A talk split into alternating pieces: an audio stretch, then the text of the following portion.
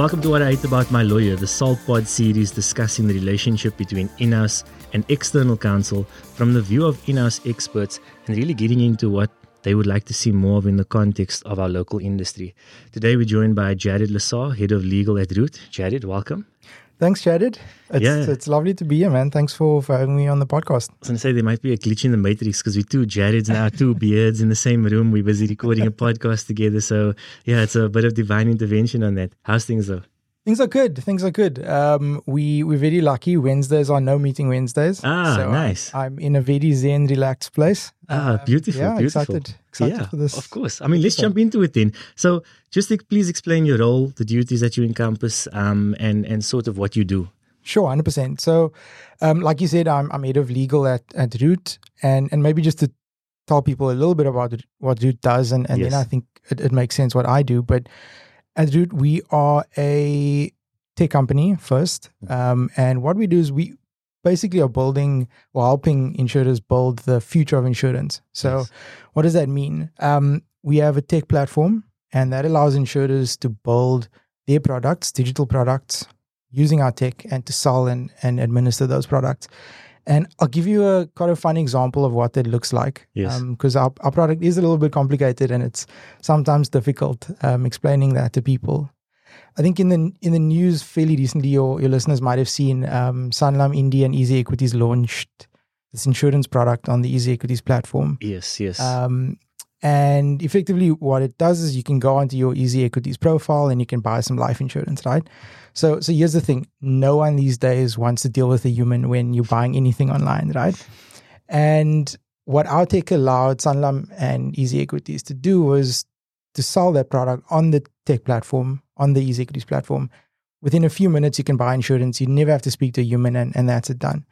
So that's really what our business is helping insurers um, do. It's it's solving all the complex problems with insurance and really bringing insurance into the, the future. yeah. My role as dude um, is I think as a head of legal typically goes, it, it covers most of those you know legal and compliance things. Yes. Um, it's giving advice to the board and to Exco. It's you know negotiating customer contracts.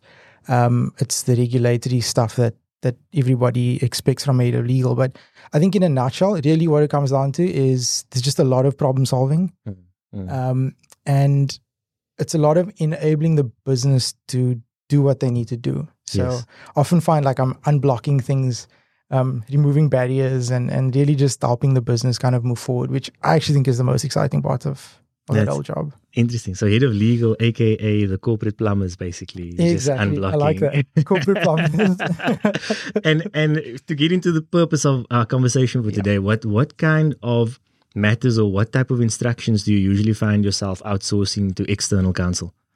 Yeah, um, look, we're quite lucky. So, f- as far as startups go, I think we're quite unique in that we actually have a legal team. Mhm. So, a lot of the day to day stuff we, we handle internally. Um, I- I've got a very strong um, uh, legal counsel in my team. Her name's Leanne. And, and so, we handle, as I say, most of the day to day things. It's really the specialist advice that we outsource. So, you know, the things you might expect, like IP and patents and, and trademarks, that sort of thing, exchange control. Um, we also, because we we operate in multiple jurisdictions, um, you know, I, I often work with UK counsel. Our global kind of headquarter company is also in the US, so we work with US counsel um, out of out of San Francisco, and it's it's really yeah, I would kind of summarize it as it's that speciality, um, you know, expertise, and then also the jurisdictional expertise that we like tapping into mostly. Okay, okay, that's interesting. And I mean, I know you said you spoke in multiple, you work in Hmm. multiple uh, jurisdictions and that. Um, do you have any preference when it comes to like your minimum requirements that outside counsel should have? Is there any thought process that goes behind saying, okay, this is what my outside counsel has to look like, or, or in Mm. terms of the requirements and, and qualifications or experience and that kinds of things?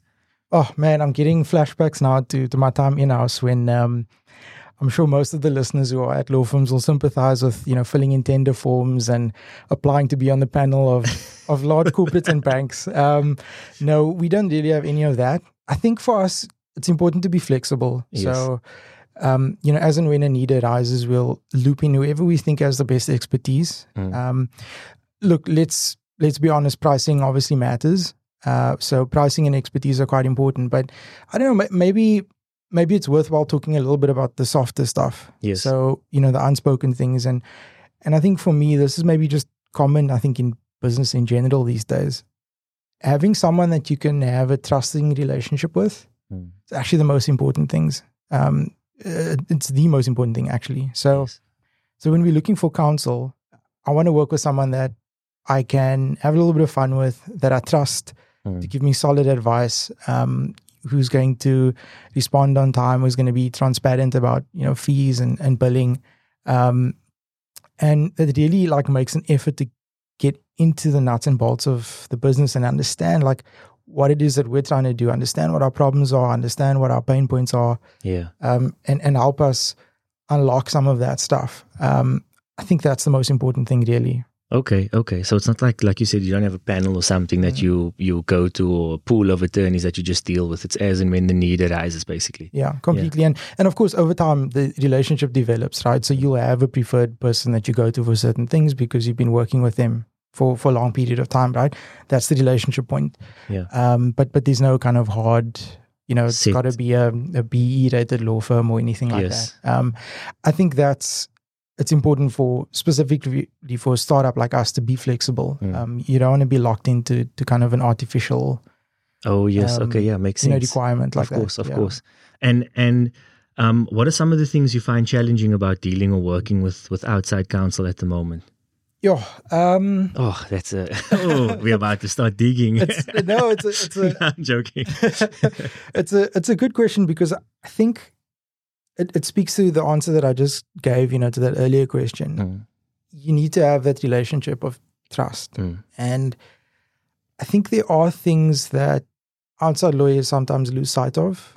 Um, you know, something that erodes that trusting relationship is ultimately a bad thing. Yes. So the common ones, you know, w- without kind of listing a shopping list, uh, it's things like not being transparent around billing and invoicing. If we've agreed, mm. you know, on a fee estimate, uh, it's important to tell the client before you reach that fee estimate that you know you're going to run over what you've said. The Yes. the math is going to cost. Um, things like not being responsive as well. It's those are common gripes, and I think it, it grows across the board. And um, and then you know there's the more kind of minor things like KYC and, and onboarding. I will say this: I think South African law firms we we tend to be a lot better at having like a streamlined onboarding process compared to some of the the foreign counsel that I've worked with. Oh, that's Um, interesting. if it takes you two weeks to fill out KYC and things, then like there's a problem. So you're finding that with the with the foreign jurisdictions, basically. Or, Yeah. Okay. Okay. And I suspect that may have uh, something to do with why we're being grey listed or, or have been grey listed. But Yeah. uh, yeah, Yeah, 'cause you have conversation to- for another day. I was going to say because you have to navigate basically the balance of corporate and politics and how it Mm. all plays into that, especially if you're doing cross-border sort of work as well, right? Completely, the, the cultural differences are are quite stark. I think sometimes. So I found US counsel tend to be quite direct. So so you'll get quite a direct answer and it'll be quick and it's and it's to the point. And I actually find that's super helpful. Yes. Um, UK Counsel and South Africa Counsel, we tend to be quite similar. So you'll get, you know, you'll get the statement and the facts and the reasoning for the advice that you get given, um, and and so it's, it's quite similar working with UK Counsel to South African Counsel. Uh, okay. Um, yeah, it makes sense, obviously. yeah. There- There's a lot in common, I think. There, Yeah, of course, of course. And I know you said, um, you know, with regards to like the the fee estimate and the responsiveness, which is also very nice, um, uh, broad topics that I think are going to get picked up by a lot of our guests. Um, but in terms of from a startup perspective, is there anything that you um, sort of like to see as more startup friendly behavior as opposed to normal corporate culture behavior? I think that's important. That's so important. Um, you've got to meet your clients where they are. Yes. So you can't, if you're used to servicing big corporates, I, I think you can't apply the same approach for for a startup. Mm. Um, I'll, I'll give you one example. So so we we have this value in our company. Uh, it's we ship things fast, right? So Mm. basically, what that means is we get things out into market quite quickly, and and that filters down to everything. It filters down to legal, finance, and so on. So I generally don't have the luxury of taking a week to draft something and then it's like the perfect draft before I give it to the board or, or whatever it is. Okay. Um, and So what that means is we need to collaborate quite quickly. So we often will Ah. use, you know, Google Docs or whatever, and we'll three, four people will be in a document at the same time working on different parts. And you know, it's it's quite a it's quite a nice collaborating uh, collaborative exercise. What I find is is lawyers sometimes we tend to play document tennis. Yes. So you know the thing where No, someone sends you a word doc and you mark up your changes and it's red line and then you'll Or they forget to read line and markup. or they've yeah exactly we've we've all worked with lawyers like that right um, and and then you send it across via email and that sits with the person for three four days and then they add their markups and the deadline and then we send it back across Hmm. and it's another three four days and then we keep playing this document tennis and it's a month two months before we we ever like settle on on on the final draft yes. so I think, you know, being able to move quite quickly, being able to collaborate with with clients, it's it's maybe a uniquely startup thing. Yes. Um, but perhaps not. It's certainly something that I, I value that, you know, we're able to move quickly and, and we can just kind of like cut through all the All the nonsense. cut through all the nonsense and Yeah. you know, just get get straight to where we want to be, which is a, a final set of So you're saying you want your outside counsel to try and first essentially try and check where your tempo is and then try to match that tempo with how your productivity is, is being output to your, you know, either end users or clients or whatever the case may be. I think so, and and I would say like as a rule of thumb, startups need to move fast because you're you're you're in a race to get to your business being profitable, Mm. um, and so you don't really have time to spend weeks and months um, negotiating something or making a decision really on on you know whether to enter into a new market or go in a certain direction where you you know where that direction now depends on your your legal advice. So it's important that your counsel understands that. Mm. Um, and I actually find, you know, maybe let me mention this. I find that lawyers that have been in house before or that have been at startups before are like they just get that. So yes. um, I'm going to quote from Tequila Mockingbird because you never need a reason to quote from Tequila Mockingbird. right? um, there's a line where, where Atticus Finch says to Scott, You should never judge someone until you've walked in their shoes, till you've kind of like lived in their skin and, and really Mm. know what it's like to be in their position.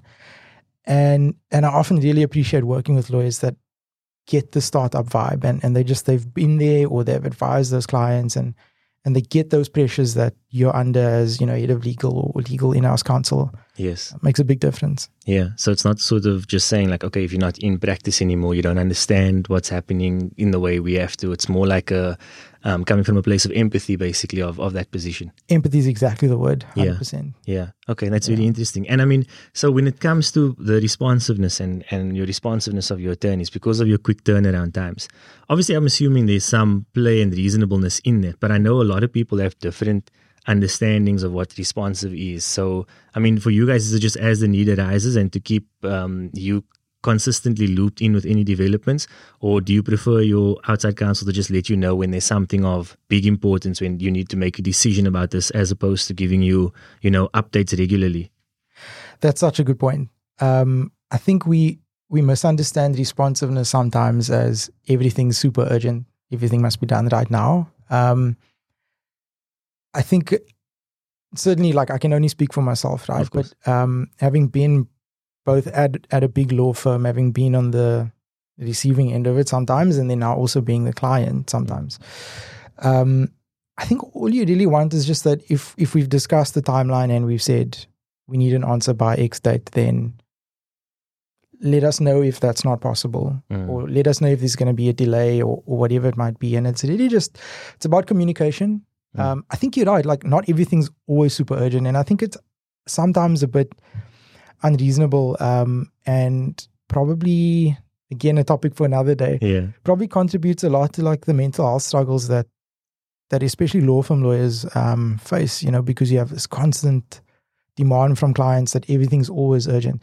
I, I don't think it is i think it's a communication thing and that's where that Hmm. relationship again of, of trust comes in No. let's have a conversation about what's important what's urgent Yeah, I was going to say. So it Mm. would actually be better to, as you're coming onto a project, uh, uh, onto a project to someone like you, to just sit down and say, these are the expectations with communication, these are the expectations with billing, these are the expectations with productivity, and then to sort of take it step by step and to just sort of feel each other out from there.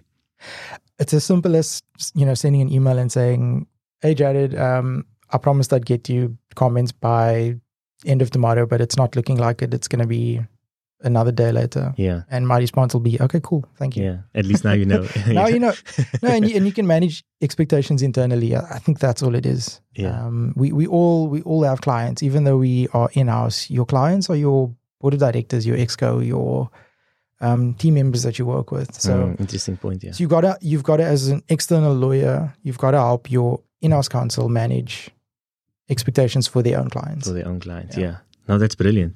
I know when I was in practice also, um, there was like so the way our uh, seniors wanted the responsiveness versus the way the client wanted it. You sort of knew that okay, these clients are on our level where if we say we're going to get back to you, if our promise is a day, then it's like every day they expect that thing. But you get those clients that are also very much like, ah, we don't like a day is not going to kill me in this sort of matter. So it's also like we so but I mean like you say it's better to then have that conversation up front so that people know and to actually just be honest and say this is how we prefer it this is what we can try and stick to and then we can always take it from there and develop the habits from there with the relationship Completely. I mean, it's it's the same. Like, I don't think it's a law firm specific thing. Mm, I think it's the same for anything where you're providing a service to a client. mm.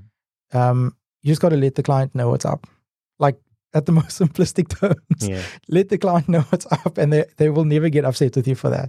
and I wanted to ask also when it comes to um you dealing with your your counsel in uh, for instance in America or in the Mm. UK as well some of the stuff that you've seen that you maybe want to bring over or that you'd want to see incorporated into you know the the the way attorneys work here is, are there any are there any of those um things that arise Um, yeah, that that's a great question. I'm struggling to think of anything off off the top of my mind. okay no it's Um, interesting I will say this. I think lawyers, um, or the, specifically the lawyers that I've worked with um, in in those jurisdictions, they've they've got a far kind of like focused sense of understanding what what our business is. Um, so so there's a a law firm that we work with in in the UK, and and we needed some advice um, on there was one regulatory question and and they really kind of got into the business and, and tried to unpack it and um, they before we'd even spoken to them they'd like had a look at our customer terms and they went and looked at our website and, and really like formed a view of what they understood our business to be before we actually even like had the consultation with them. Um, and and I think that's cool that's you know maybe not very flashy to say but I think that's maybe something that South African lawyers don't do enough. We expect we're going to rock up at that consultation and Mm, the, the client's going to explain. Mm. exactly. The so who are you? what do you do? yeah. Because I don't know, maybe maybe it's the thing that we we still have a very um I don't want to use the word archaic, but but lo- lawyers sometimes get put on a no you can use the word okay because it is that it's okay but anyway yeah like like it's a very it's a very honorable and prestigious thing to be the lawyer. It's like going to the doctor, you know, like like uh, your lawyer's there and, and okay, you've got to you've got to go in there and here's my problem and like please help me.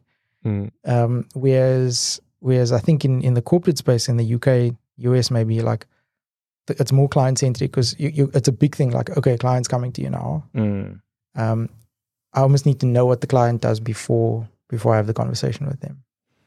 Um, And there was there was one other thing I was going to ask in terms of when it comes to um, the the outside counsel from, for instance, the UK or the US, when they deal with you guys in in understanding the business and that, do you find them to then sort of is it is it that the advice becomes more aligned once they take those proactive steps? Do you feel more comfortable as as inside counsel going to a consult where they've prepared like that and then saying, okay, this feels like a much better fit? Um, or is it just the sense of them seeming like they know what they're doing that then reassures you?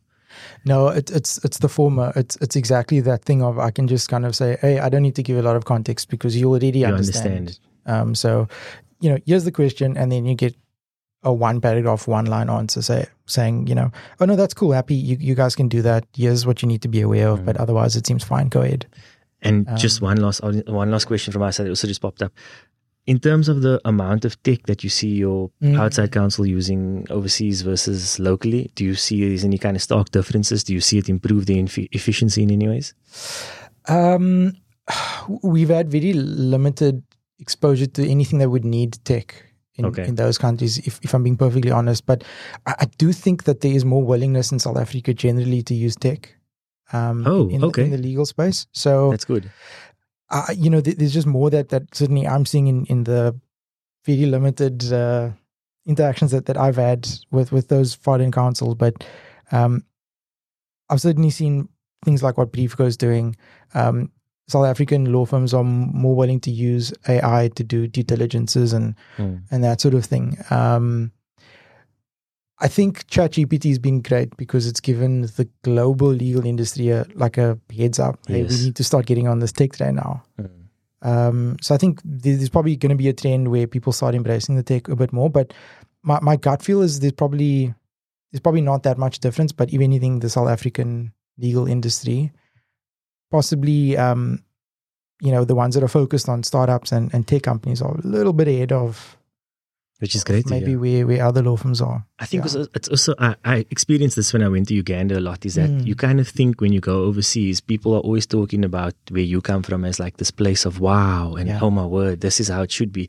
And you're kind of looking at them like, no man, but we're not that. Either we're not ahead of you in some in some areas, or we're not as great and amazing and as you think we are. Mm. And so I think that a lot of that sort of sentiment comes through what you're saying, in that we're always looking to America or to the UK to see that's where the standard is. But you're saying actually, um, your local counsel are also kind of keeping that standard and actually elevating it a bit as well in terms of tech integration and trying to be more efficient in that sense. Hundred percent. Uh, You know that actually goes beyond just law. I, I think that that's one definitely one instance where we can see it. But the biggest mistake we make as South Africans is we undersell ourselves and we think we, you know, we this backwater country. And I know obviously Donald Trump called us. Yeah, yeah. He, he, called us that word, which I won't mention on the podcast. But um, like like that's the biggest mistake we make is we undervalue how good we are. Um, we're seeing it now with Root, where we go and pitch our solution to um, insurers in the UK and, and other countries.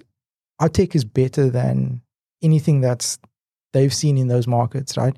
And they prefer using our tech. They prefer working with our people. Like South Africa has so much to offer. Our people have so much to offer, and like we sell ourselves short so much. And I, I honestly like I I don't want to be idealistic about it, but like we really, really need to um, be a lot more optimistic about the stuff that we bring to to the world. Um, like I say, that goes beyond law, but law is definitely one instance of um, of where we shouldn't we shouldn't um, count ourselves, you know, um, as being inferior to to any other jurisdiction out there. Brilliant. Yeah. Jared, thank you again for joining us. Thanks, Jared.